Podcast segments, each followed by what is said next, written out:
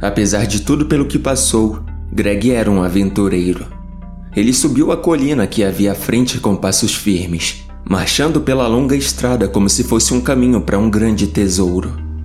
Seu irmão e eu nos arrastamos atrás dele, o suor escorrendo por nós no calor sufocante de agosto. Ele se virou e gritou para que acompanhássemos. Como ele estava tão animado, eu não sabia. Nem mesmo os gafanhotos cantavam sob o sol do meio-dia, e a grama alta, geralmente tão verde, havia se transformado em palha amarela quando o verão chegava ao auge. Vamos! Ele gritou quando alcançou um ponto aparentemente arbitrário na estrada. Eu vi assim. Ele apontou para a grama, uma trilha estreita quase invisível entre as folhas ondulantes. O que você viu? Sam gritou. Ele geralmente era tão calmo e responsável, mas eu poderia dizer que ele estava perto de explodir. Não muito tempo atrás, Greg e Sam perderam um irmão. A perda de seu irmão mais velho, já falecido há dois anos, abalou seus pais de uma forma incomum. Não era incomum perder crianças em minha cidade natal. Parecia que a cada ano o registro da turma diminuía em pelo menos dois nomes. Mas enquanto a maioria dos pais se tornava superprotetora, o de Greg seguia por outro caminho. Eles ficaram apáticos e frios, afastando-se não apenas do mundo, mas também de seus filhos restantes. Três vezes por semana, Greg e Sam vinham à minha casa e comiam conosco. Se Sam fosse um pouco mais velho, provavelmente teria proibido totalmente as expedições de Greg. Hoje, ele nos arrastou para ver algo que havia encontrado. Algo que ele alegou ser incrível. Vocês têm que ver. Ele disse quando o alcançamos. Sam e eu estávamos sem fôlego, mas Greg estava praticamente pulando de alegria. Eu preciso de uma pausa. Eu lamentei. Uma boa ideia, Stephen. Sam respondeu entre respirações pesadas. Vamos apenas. Vamos apenas apreciar a vista. Nós nos viramos para encarar a casa lá embaixo. À nossa esquerda estava a floresta, à nossa direita, um espaço aberto e, abaixo de nós, construída no lado inclinado da montanha, estava nossa cidade natal. Olhando de longe, parecia simples, pequeno e normal. Mas no canto do olho, flutuando nos espaços entre as árvores da floresta, podíamos ver o barbante vermelho, centenas, talvez milhares, de fios que flutuavam no ar livre, pela encosta que acabamos de escalar e entravam na cidade quilômetros abaixo, onde formavam uma teia complexa e em constante mudança. Cada corda tinha pequenos sinos dourados presos a cada metro, e você pensaria que, com a corda amarrada tão longe entre pontos tão distantes, que cada rajada de vento criaria um coro de toques. Mas eles eram realmente silenciosos, e assim permaneceriam, a menos que alguém fosse descuidado o suficiente para tocar em uma das armadilhas. Na verdade, é meio bonito. Sem meditou baixinho, e eu me vi concordando. Você verificou se há armadilhas nessa rota? Eu verifiquei ontem. Ele gritou, virando-se para o caminho como um cachorro puxando uma coleira. O barbante pode ter se movido desde então, disse Sam. Eu não gosto disso. Acho que não deveríamos estar fazendo isso. É perigoso. Pense no ruído dourado. Eu conheço a regra de ouro. Não toque no fio. Não toque no fio. Não toque no fio. Não toque no fio. Não Greg continuou fio, gritando a frase sem parar até seu rosto ficar rosa. Isso ajudou o Jonathan? Ele finalmente gritou enquanto perdia energia. Não! Ele foi mais cuidadoso de todos e ainda assim o pegou. Então, qual é a porra do argumento? Por um segundo, a mão de Sen se contraiu e pensei que ele fosse bater no irmão. Mas foi apenas um movimento mínimo. Não é isso, ele disse. Greg continuou em desespero. Não, não, não, não. Você, você tem que acreditar em mim. Você tem que ver. Sen respirou fundo. Você sabe qual é realmente a regra mais importante? Não toque no fio.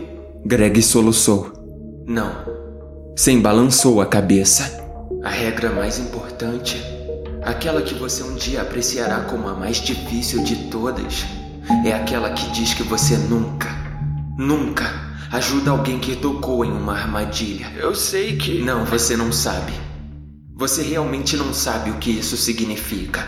O que realmente significa é deixar alguém que você ama para trás, mesmo que gritem, mesmo que chorem, mesmo quando. Mesmo quando se trata de levá-los. Você vai embora, corre se puder, e você não olha para trás. Você poderia fazer isso comigo, Greg? Se eu tivesse lá chorando para você me ajudar, você poderia simplesmente fugir? Eu. Eu, eu não sei. Se eu tivesse que fazer isso, acho que me mataria. Meu coração nunca estaria completo novamente. Você quer me deixar para morrer se algo der errado? Greg balançou a cabeça para sinalizar não. É por isso que devemos voltar. Sem continuou. Isso é muito arriscado. Você tá muito animado. Você sabe o que faria comigo se você atropelasse um? Você.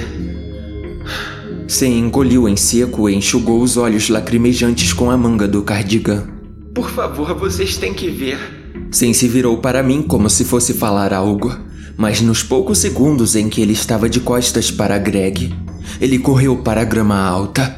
Sem nem teve tempo de se virar e chamar o nome dele antes de vermos a grama remexida e ouvirmos um baque alto seguido por uma vibração e o toque de um sino.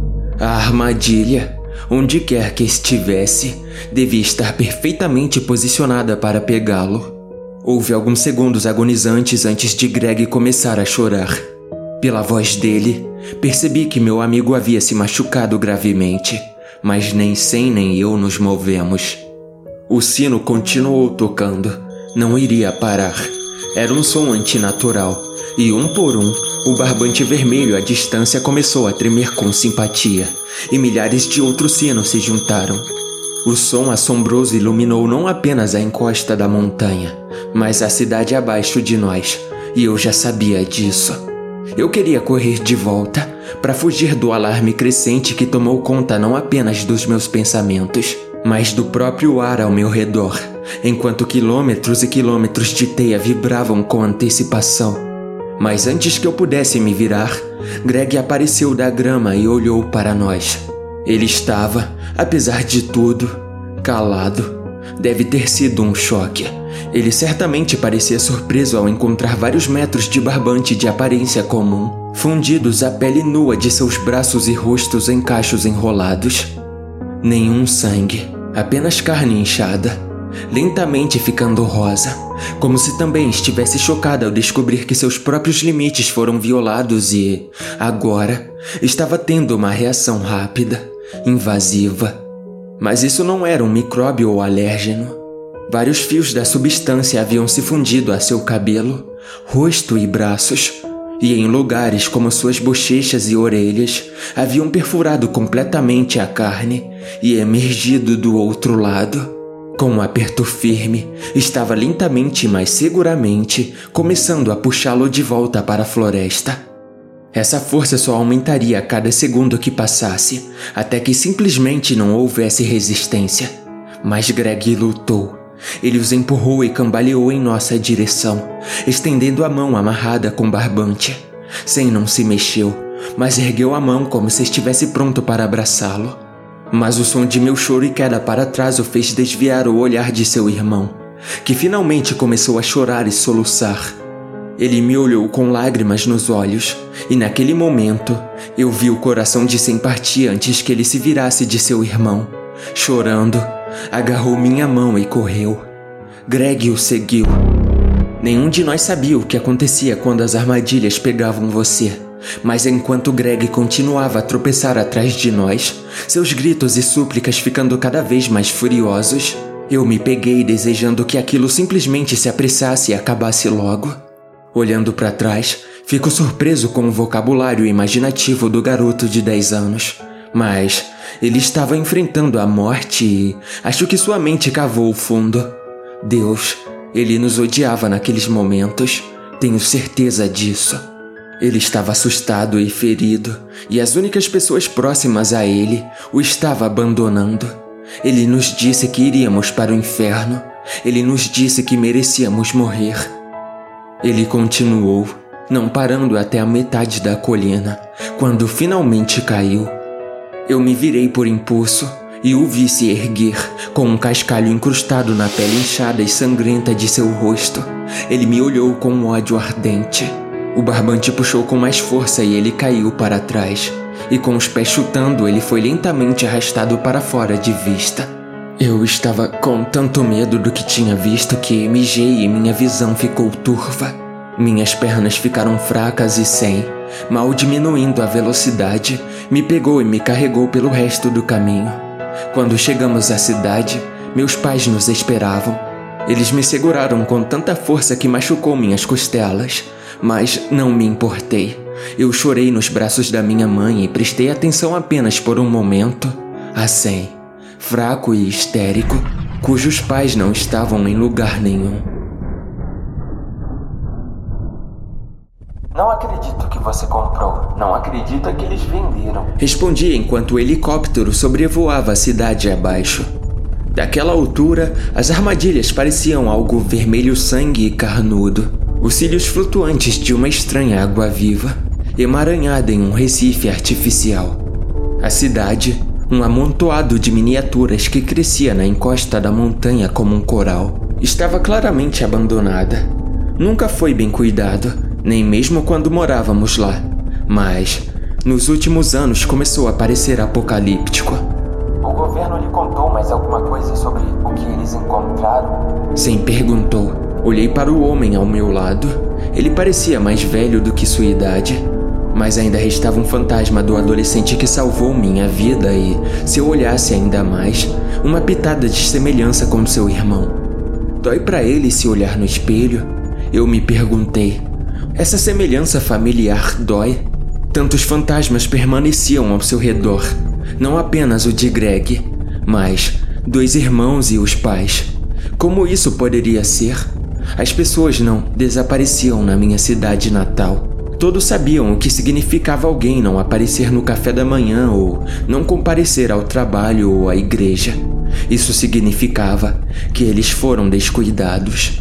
Isso significava que eles tocaram uma armadilha e não havia como voltar atrás daquele erro. Embora, no caso dos pais de Sam, não tenha ficado claro se eles fizeram isso por acidente. Eles não encontraram nada. Eu disse. Nada de concreto de qualquer maneira. Acho que isso os frustrou. Esse problema é insolúvel. Talvez eles esperem que eu jogue dinheiro suficiente para descobrir. Deixe algum bilionário gastar seu dinheiro e deixe seus orçamentos em paz. Tipo isso. Tu sabe o que a maioria das pessoas pensam quando descobrem que eu tenho dinheiro. Um silêncio constrangedor se instalou entre nós. Obrigado. Disse Sam. Eu sei que você deve ter muita gente pedindo caridade. Não se preocupe. Respondi interrompendo. Eu não quis dizer. É o mínimo que posso fazer. Você entende? Ele era meu amigo também. É só se. Droga, a imagem do drone pode ser real. Ele estava se referindo à única evidência frutífera que o governo havia desenterrado. Um pequeno vídeo feito por um drone aéreo, correndo por entre árvores crescidas, não durou mais do que 5 segundos, cobrindo cerca de 100 metros antes de a máquina falhar. Mas pela primeira vez na minha vida, ou na de 100, finalmente tivemos um vislumbre da floresta proibida, que era a fonte das armadilhas vermelhas. Cinco segundos de nada. Cinco segundos de árvores borradas e folhas outonais. E um quadro. Um único quadro.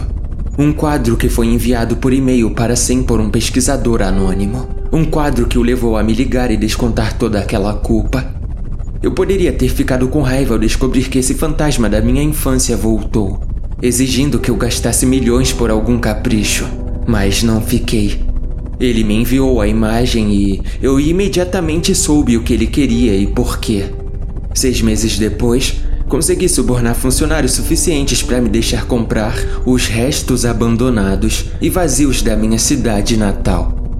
A imagem era de Greg, uma sombra borrada reconhecível apenas pela distinta marca e cor de suas roupas.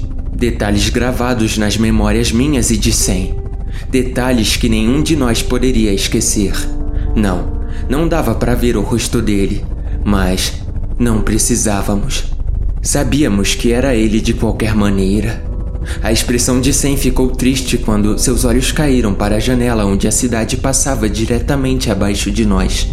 Estávamos diminuindo a velocidade quando o helicóptero se aproximou do local de pouso. Eu informei ao piloto que a situação era fluida e ele precisaria ficar de olho bem aberto em um local livre de armadilhas. Uma olhada na direção que ele estava tomando me disse que ele estava indo em direção da igreja. Sabe como era? No fim. Ele perguntou, os olhos ainda na cidade. Mesmo dessa altura, podíamos ver milhares de armadilhas serpenteando de prédio em prédio, janela em janela, através de carros abandonados e ao redor de postes telefônicos inclinados. Um berço de barbante vermelho e brilhante. Meu pai me ligou algumas semanas antes de sumir. Respondi. A cada dois meses, ele me ligava e percorria a lista. Cada vez ficava menor. No final, era apenas uma pessoa. Perguntei se tinha sido um bom mês, se as pessoas tinham sido mais cuidadosas. Ele me disse que não havia mais pessoa suficiente para desaparecer. No final, ele foi o último. O bastardo teimoso recusou a se mudar. Lá embaixo, a igreja surgiu à vista. Nos meses desde que a cidade se esvaziou, a grama outrora impecavelmente cuidada foi deixada para crescer selvagem e descuidada no calor do outono. Eu me perguntei o que ele poderia esconder. Então, me inclinei para frente e chamei a atenção do piloto.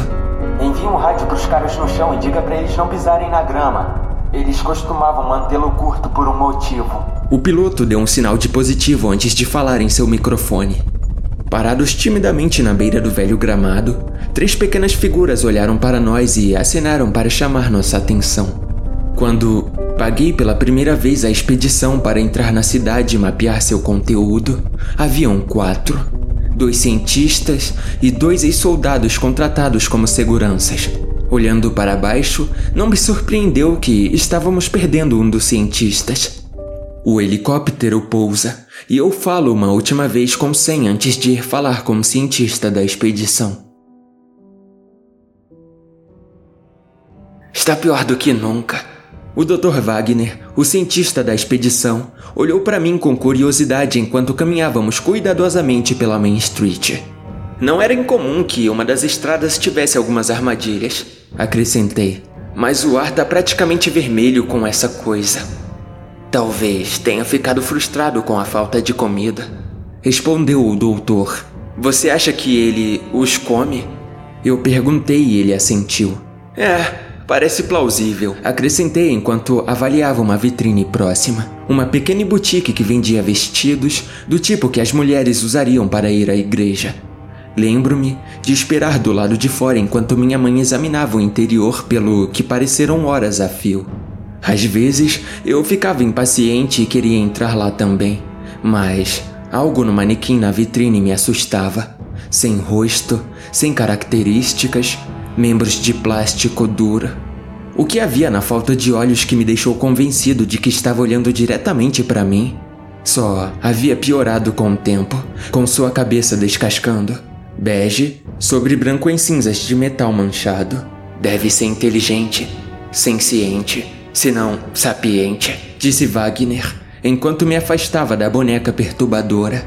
O cientista era um homem pequeno, em seus quarenta e tantos anos, geralmente bastante descarado e engraçado, mas 24 horas nessa cidade já haviam o esgotado.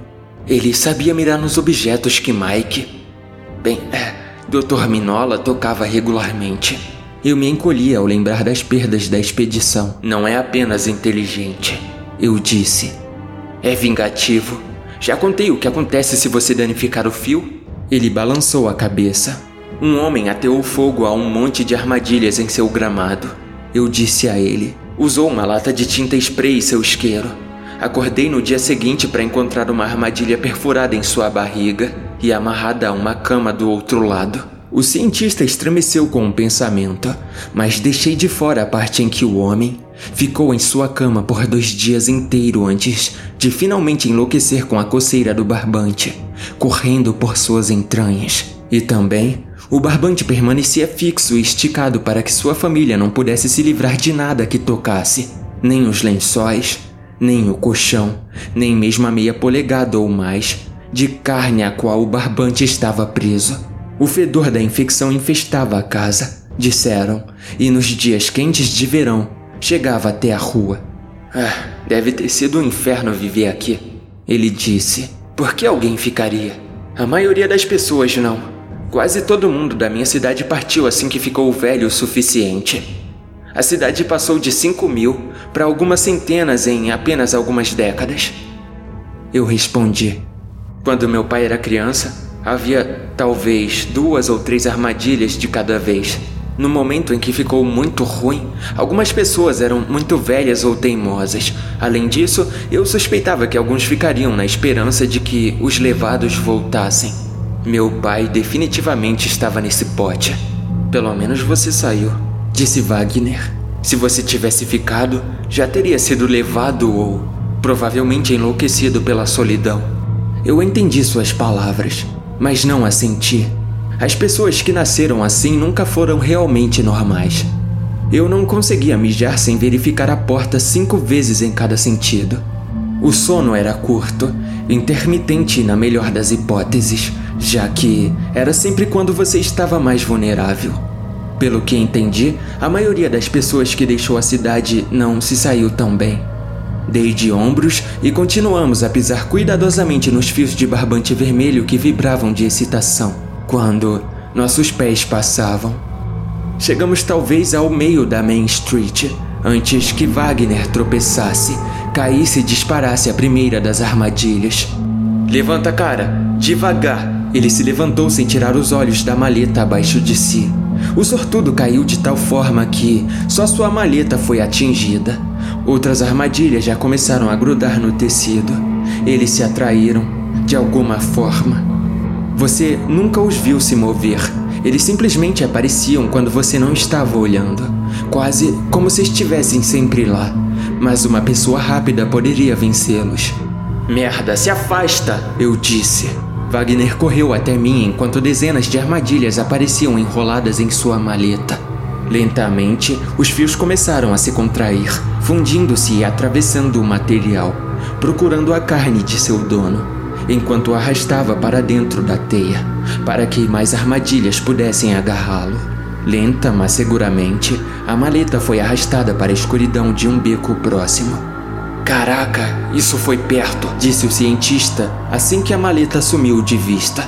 Ninguém poderia realmente se acostumar com esse tipo de lugar. Você teria que conviver com isso por anos antes que as lições que ele ensinasse fossem absorvidas.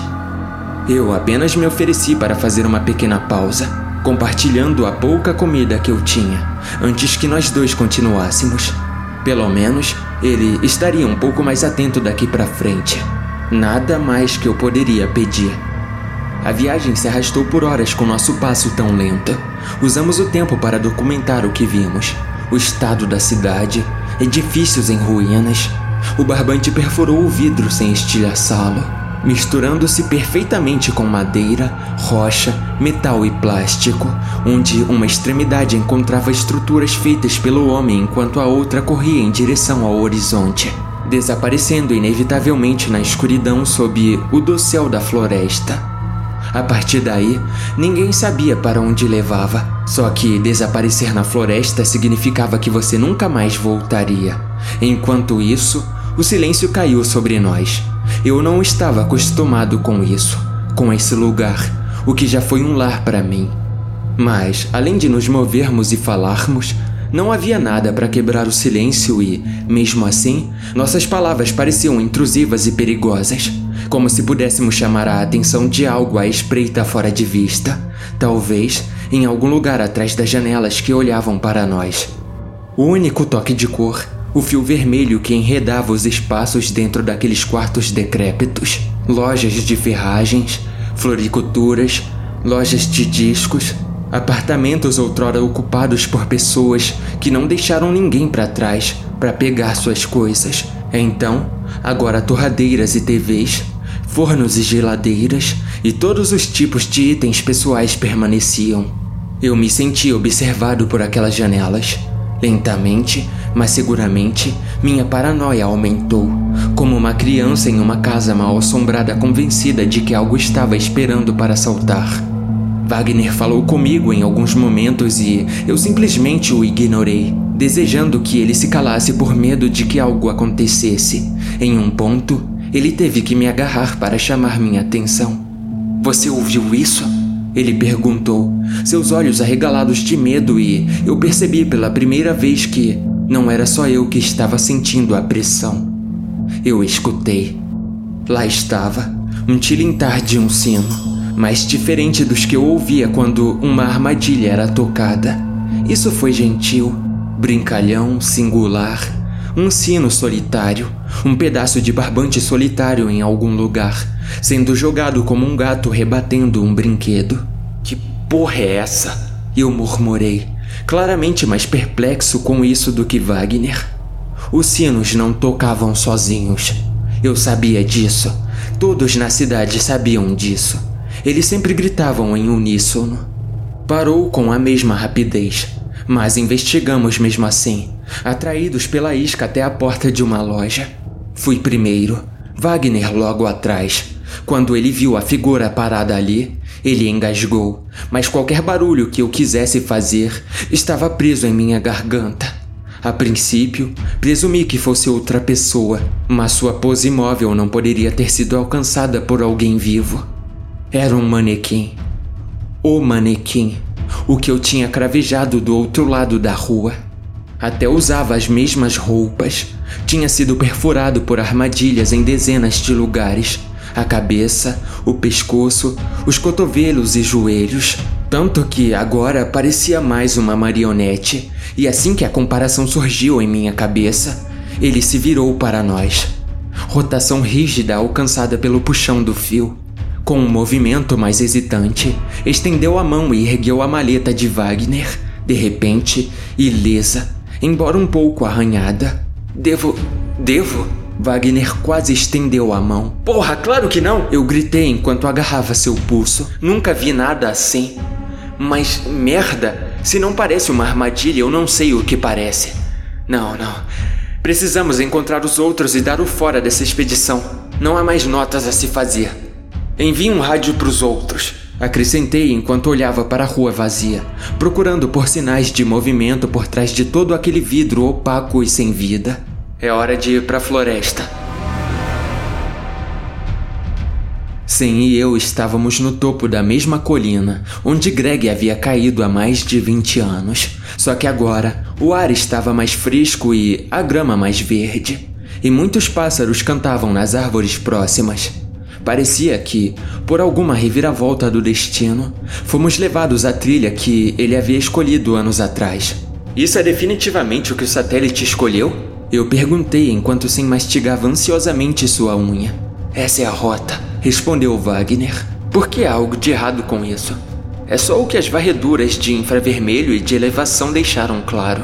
E se quisermos entrar na floresta, essa é nossa melhor aposta. Bom, se você diz, eu disse enquanto empurrava brevemente o sapato de uma criança de volta para a grama alta.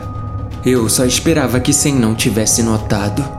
Vamos, disse um dos soldados enquanto apontava. Temos que nos mexer ou então corremos o risco de ficar presos aqui no escuro. A floresta estava surpreendentemente livre de armadilhas, mas no último século, os habitantes da cidade a trataram como uma terra amaldiçoada, e parecia que a vida selvagem também. Sem trilhas, sem caminhos, nenhum sinal de intervenção de humanos ou animais. Nada ousava invadir essas árvores para diminuir seu domínio sobre a terra. Eles cresceram uns sobre os outros, como pessoas em uma multidão se acotovelando. As raízes deixadas para engrossar e lutar com unhas e dentes, amontoando-se com tanta força que romperam o solo e rastejaram umas sobre as outras, como algo em um manguezal. Você não caminhava por essa floresta, você rastejava sobre suas mãos e joelhos escalando inclinações íngremes e, em um momento, agarrando-se às raízes retorcidas como degraus, antes de descer do outro lado ao contrário. Esse lugar sempre foi livre de armadilhas? Um dos soldados perguntou. Sinceramente, não sei, respondi. Tanto Sem quanto eu ficamos chocados com esse fato, e nenhum de nós falou desde que percebemos. Ninguém entrou na floresta, acrescentou Sen enquanto o mesmo homem o ajudava a passar por um conjunto de raízes particularmente íngremes. Não era nem questão de ser proibido, só que se você entrasse, nunca mais voltava. Apostas altas para uma caminhada, hein? Ele respondeu. Não tenho certeza se tô sendo pago o suficiente para nunca mais ver o sol. Bem, nós caminhamos, o que? 30 minutos? E ainda estamos vivos, disse Wagner. Talvez as pessoas tenham se perdido. Nada disso.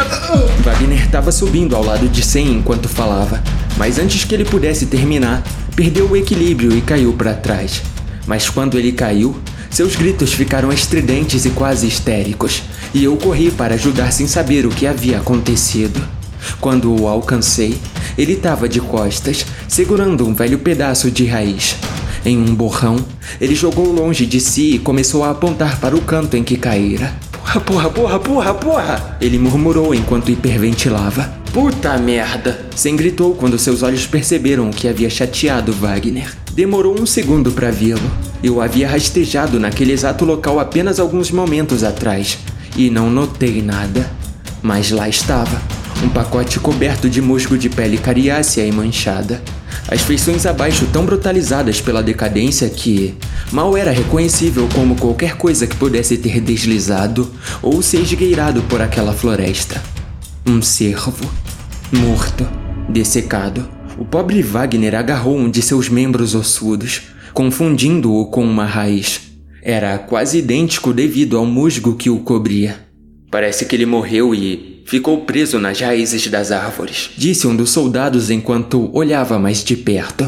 Você acha que ele tocou em uma das armadilhas? Wagner perguntou enquanto ele esfregava as mãos na calça. Até leva animais? acrescentou Wagner. Pode, respondi. Não permitimos animais de estimação por causa disso, acrescentou Sem.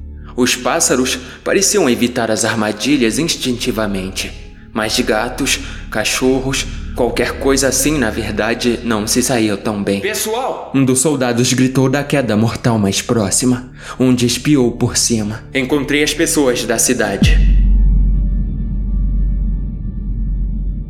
Eles se moveram. Persegui-los ou caminhar em direção a eles era uma maneira segura de se perder e os soldados nos deixaram saber disso enfaticamente. Devíamos continuar como estávamos penetrando mais fundo na floresta, na esperança de encontrar algo. Qualquer coisa que nos desse respostas. Enquanto isso, tudo o que podíamos fazer era ignorar as estranhas figuras que balançavam entre as árvores. Corpos flácidos, braços pendurados, cabeças caídas com os cabelos cheios de galhos e folhas, bocas cheias de terra, pele revestida de musgo, pálida e macia cadáveres suspensos como marionetes embarbantes. Eles não corriam se você se aproximasse deles, eles simplesmente se afastavam como se as mãos que os controlavam os estivessem tirando do palco. Essa foi a primeira vez na minha vida que vi o fio vermelho usado para algo diferente de armadilhas. De alguma forma, isso parecia pior. Pessoal, eu disse depois que marchamos por mais de uma hora. Acho que podemos dizer com segurança como essa imagem do Greg foi tirada. Fiz um gesto para um dos corpos que flutuavam entre as árvores, seu corpo balançando em correntes invisíveis. Temos certeza de que precisamos ir mais longe? Ele tá certo. Um dos soldados disse enquanto largava sua mochila e começava a balançar seus ombros e costas. Eu não gosto nem um pouco disso. E agora sabemos o contexto dessa captura de tela aí. Eu sei que não tô pagando por tudo isso, mas acho que é hora de encerrar o dia. Ele se abaixou e pegou a bolsa, pronto para puxar uma alça por cima do ombro, quando ouvimos. Como fomos tão estúpidos? A mata nunca esteve livre de armadilhas. Era apenas mais uma forma de nos fazer baixar a guarda. Quando o soldado estendeu a mão para pegar a bolsa, sua mão com a pele nua roçou uma armadilha que apareceu. Quando nossos olhos se voltaram, uma dúzia de sinos de bronze soaram do contato e, lentamente, juntando-se, um a um, um milhão de outros se juntaram. Um grito enlouquecedor e ensurdecedor, a coisa mais antinatural que já ouvi na minha vida. Décadas se passaram sem ele, mas aqui estava mais uma vez. poderoso o suficiente para me fazer sentir como uma criança chorando esperando ser agarrada pelos braços de Sam. O soldado olhou para mim, apavorado. Merda, você disse que não havia nenhum na floresta! Ele gritou, pálido como um fantasma. Comecei a gaguejar. Eu queria dizer que não fizemos promessas, que eu apenas concordei com as observações dos outros, mas o que isso levaria? Calma, calma, calma! Em vez disso, gritei, mas ele tentou correr em nossa direção. Novas armadilhas já haviam aparecido para enredar seus pés, prendendo-se às roupas, envolvendo seus membros devido ao pânico crescente que o fazia se debater. O homem ia morrer. Era seu destino cruel. Era tarde demais. Talvez se tivéssemos ido devagar, reagindo da maneira certa, mas aquele navio já havia zarpado. Ele estava preso em dezenas deles e, enquanto continuava em pânico, só piorava. Eles fundiram em seu couro cabeludo, suas bochechas, sua testa, suas mãos e eles agora começaram a se fundir em seu peito e costas. Não, não, não, não, não, não. Ele murmurou as palavras mais e mais. Seu amigo deu um passo em sua direção, mas estendia a mão para detê-lo. O que ele poderia fazer? O soldado continuou a se debater de medo. Quem chegasse perto dele acabaria tocando em uma armadilha. E não havia como voltar atrás. Seu pânico o tornava tão perigoso para nós quanto era para si mesmo. Tínhamos que observar enquanto as armadilhas aumentavam a pressão, arrastando-o com velocidade cada vez maior para cima de um aglomerado de raízes. Ah, não. Wagner foi o primeiro a notar. As armadilhas não passaram por cima de todas as raízes. Elas passaram por eles, sob eles. O caminho deles era uma trama complicada dentro e fora de galhos e raízes antigas. Ai, que merda, não fico olhando para isso, cara. Foi tudo o que consegui dizer. Como um, nos afastamos. Sem franzir o rosto, Wagner colocou as mãos sobre os ouvidos para bloquear o som de ossos quebrando. Mas não havia como escapar daqueles gritos. Ele certamente deve tê-los ouvido. E o soldado restante, por algum motivo, ele observou. Quando terminou, havia apenas galhos de árvores manchados de sangue, roupas rasgadas e um homem adulto de joelhos vomitando e chorando pelo que acabara de ver. E atrás de nós, ao nosso redor, exceto por uma única rota à frente, as armadilhas haviam retornado. Tantas que o ar vibrava como uma guitarra caída Tantas que era difícil ver além de alguns metros em qualquer direção. Tantas que a mensagem que elas enviaram foi clara. Afinal, o movimento da primeira armadilha não poderia ter sido só um acidente. O que quer que fosse, estava nos dizendo alto o quanto podia. Não há como voltar atrás. Mas isso nem foi o pior. O pior de tudo isso é que ele retornou. Wagner percebeu primeiro ele já estava na retaguarda. Quando ficou claro para ele que outra pessoa havia flutuado atrás e, agora, estava apenas a alguns metros de distância. Ele miou em um grito desesperado por ajuda e Sem e eu nos viramos em uníssono. O homem que havia sido levado apenas uma hora antes havia retomado sua posição na parte de trás do grupo. Ele balançou ao longo do chão da floresta, mas seus pés não tocaram o chão. Se nos aproximássemos, ele se afastava como os outros, mas, ao contrário deles, ele estava desfilando à vista, logo atrás para garantir que ficássemos no caminho certo. Se damos um passo, ele dava um passo também, saltitando em imitação sombeteira de nós. O que quer que tenha acontecido com ele no dossel, ele parecia quebrado agora, triturado, amassado, olhos fundos e uma boca desdentada pendurada para baixo, sua mandíbula deslocada balançando livremente enquanto a saliva se acumulava em uma língua inchada. Assim como o manequim, com um único braço rígido, o barbante o movia e gesticulava para que continuássemos.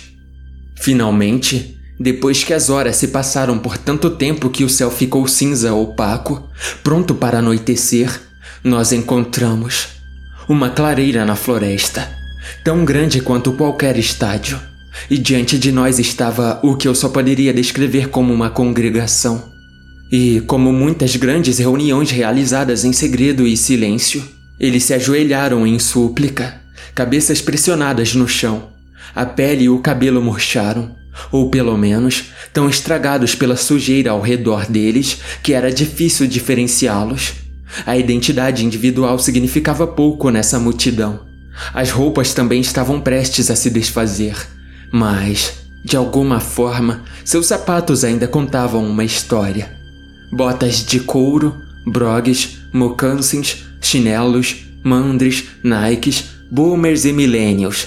Três gerações de uma cidade de joelhos, brilhante e colorido. Os idosos e os jovens jaziam diante de nós. Homens e mulheres mortos rezando para uma mulher amarrada em barbantes. Ela não era outra marionete flutuante. Isso ficou imediatamente aparente.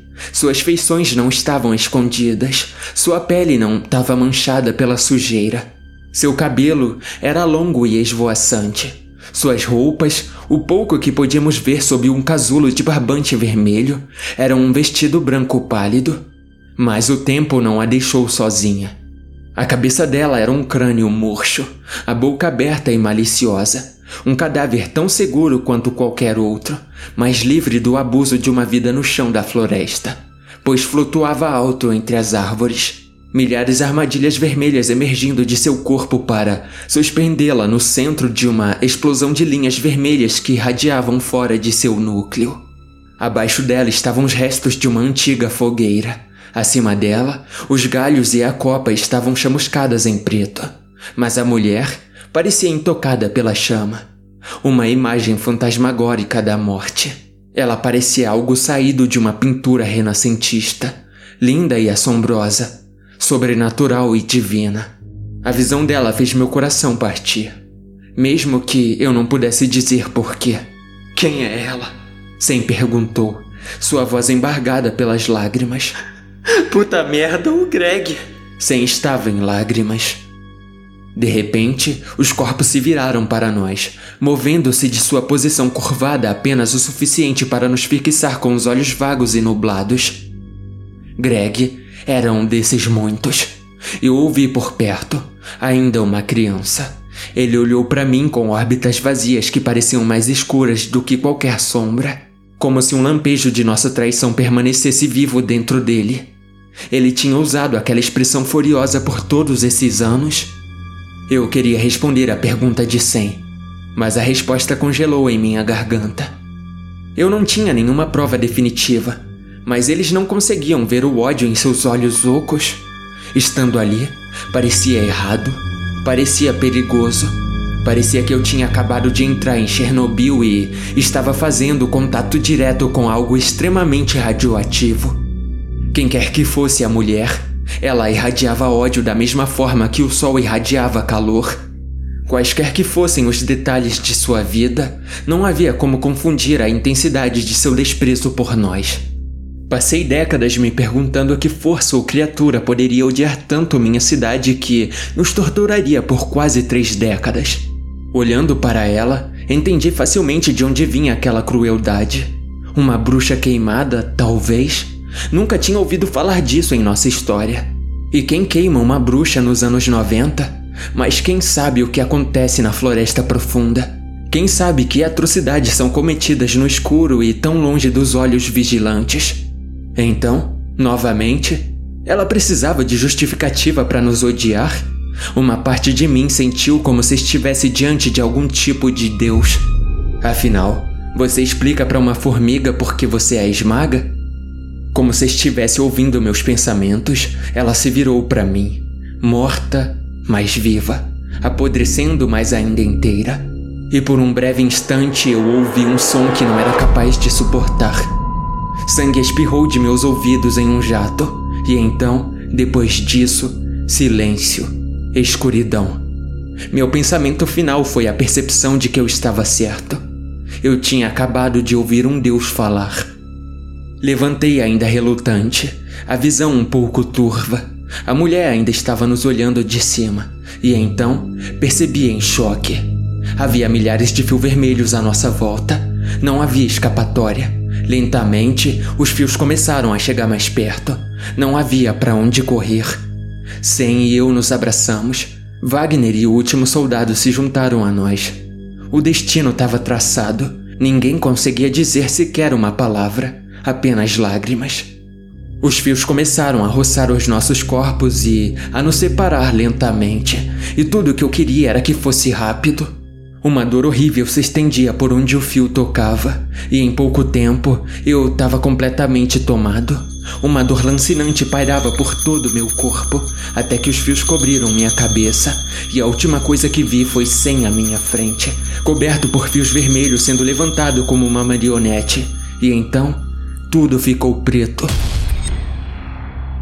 Ao contrário de tudo que eu esperava, eu voltei à consciência mais tarde, sendo levado de volta para a cidade pelos fios. Eu não podia controlar nada, mas podia ver, mesmo sem olhos, apenas como uma verdadeira marionete. Assim como eu, Greg voltou para casa, meu pai também, de mãos dadas com a minha mãe, a mulher que ele amou tanto. Todos voltaram, havia trabalho a fazer. Lojistas viraram placas de fechado para aberto. Os interruptores foram acionados. As varas de barbershop ganharam vida.